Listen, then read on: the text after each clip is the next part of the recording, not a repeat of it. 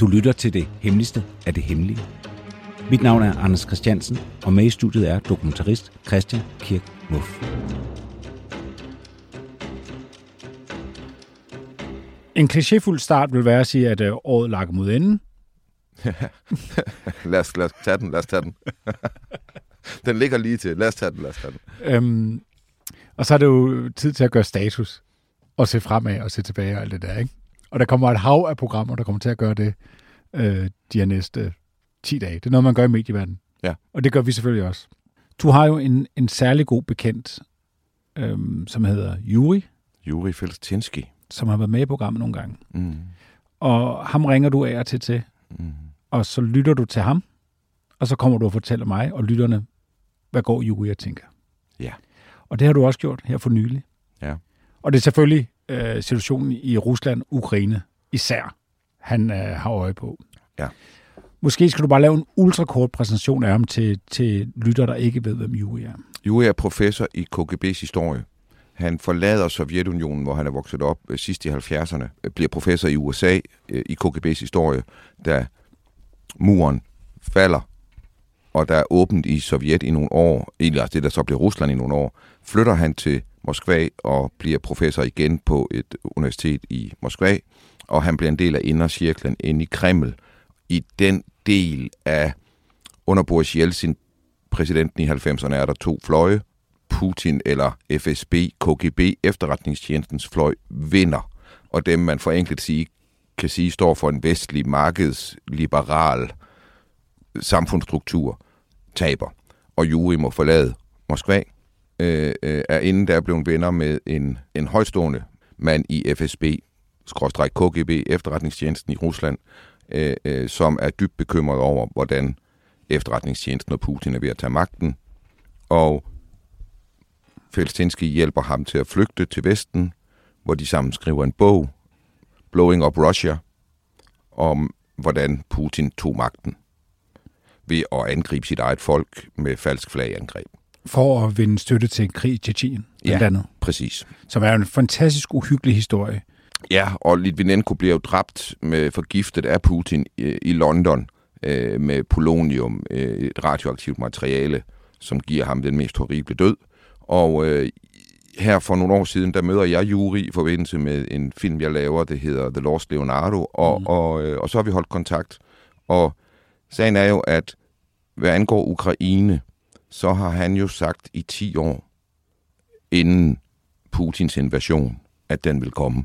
Han har skrevet en bog om det, mm. hvor han beskriver lignagtigt det her, og hvorfor det sker.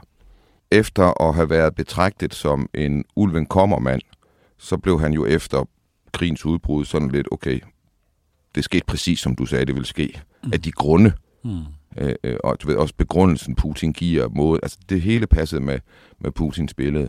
Og der, der havde vi Juri med, Mm. og der fortalte han jo en, en, øh, en øh, på det tidspunkt uhyggelig historie om, hvordan han forudsagde, at øh, Hvide Rusland ville blive... Belarus, hvad kalder vi det nu? Det kalder vi Det er Belarus. Ja.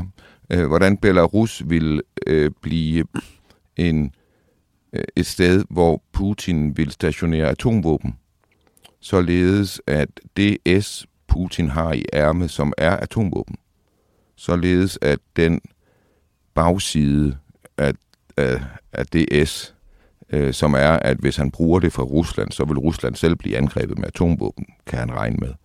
Men hvad nu, hvis de her atomvåben bliver skudt fra et tredje land? Mm. Belarus. Og det fortalte han mig, og jeg fortalte dig det i programmet, og vi var begge to sådan lidt rystede, og det var sådan lidt, ja okay, det lyder plausibelt. Og så skete det. Så skete præcis det.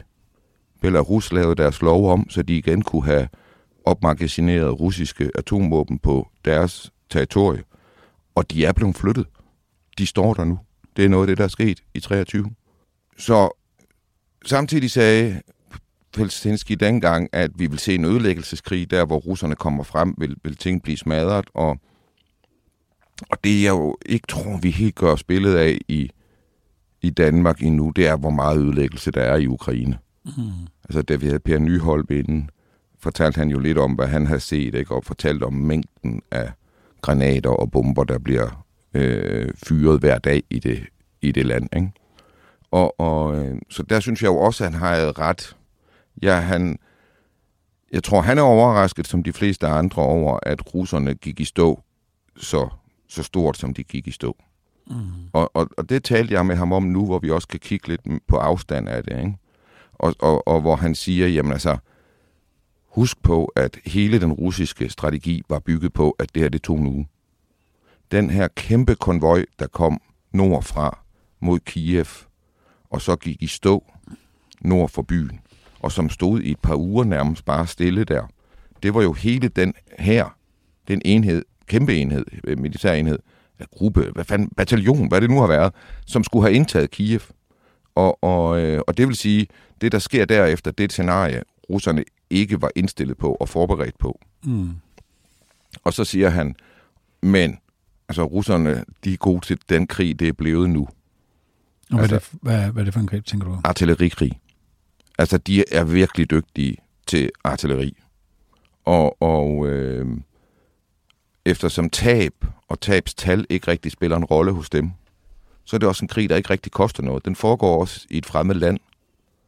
Og, øh, og sanktionerne, Vesten har indført, altså, de betyder ingenting.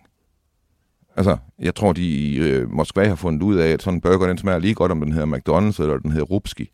Altså, mm. øh, øh, og så koster den nok det halve nu. Øh, så, så altså, der er jo ikke nogen historier i vestlig presse om, hvor svært det er at være russer.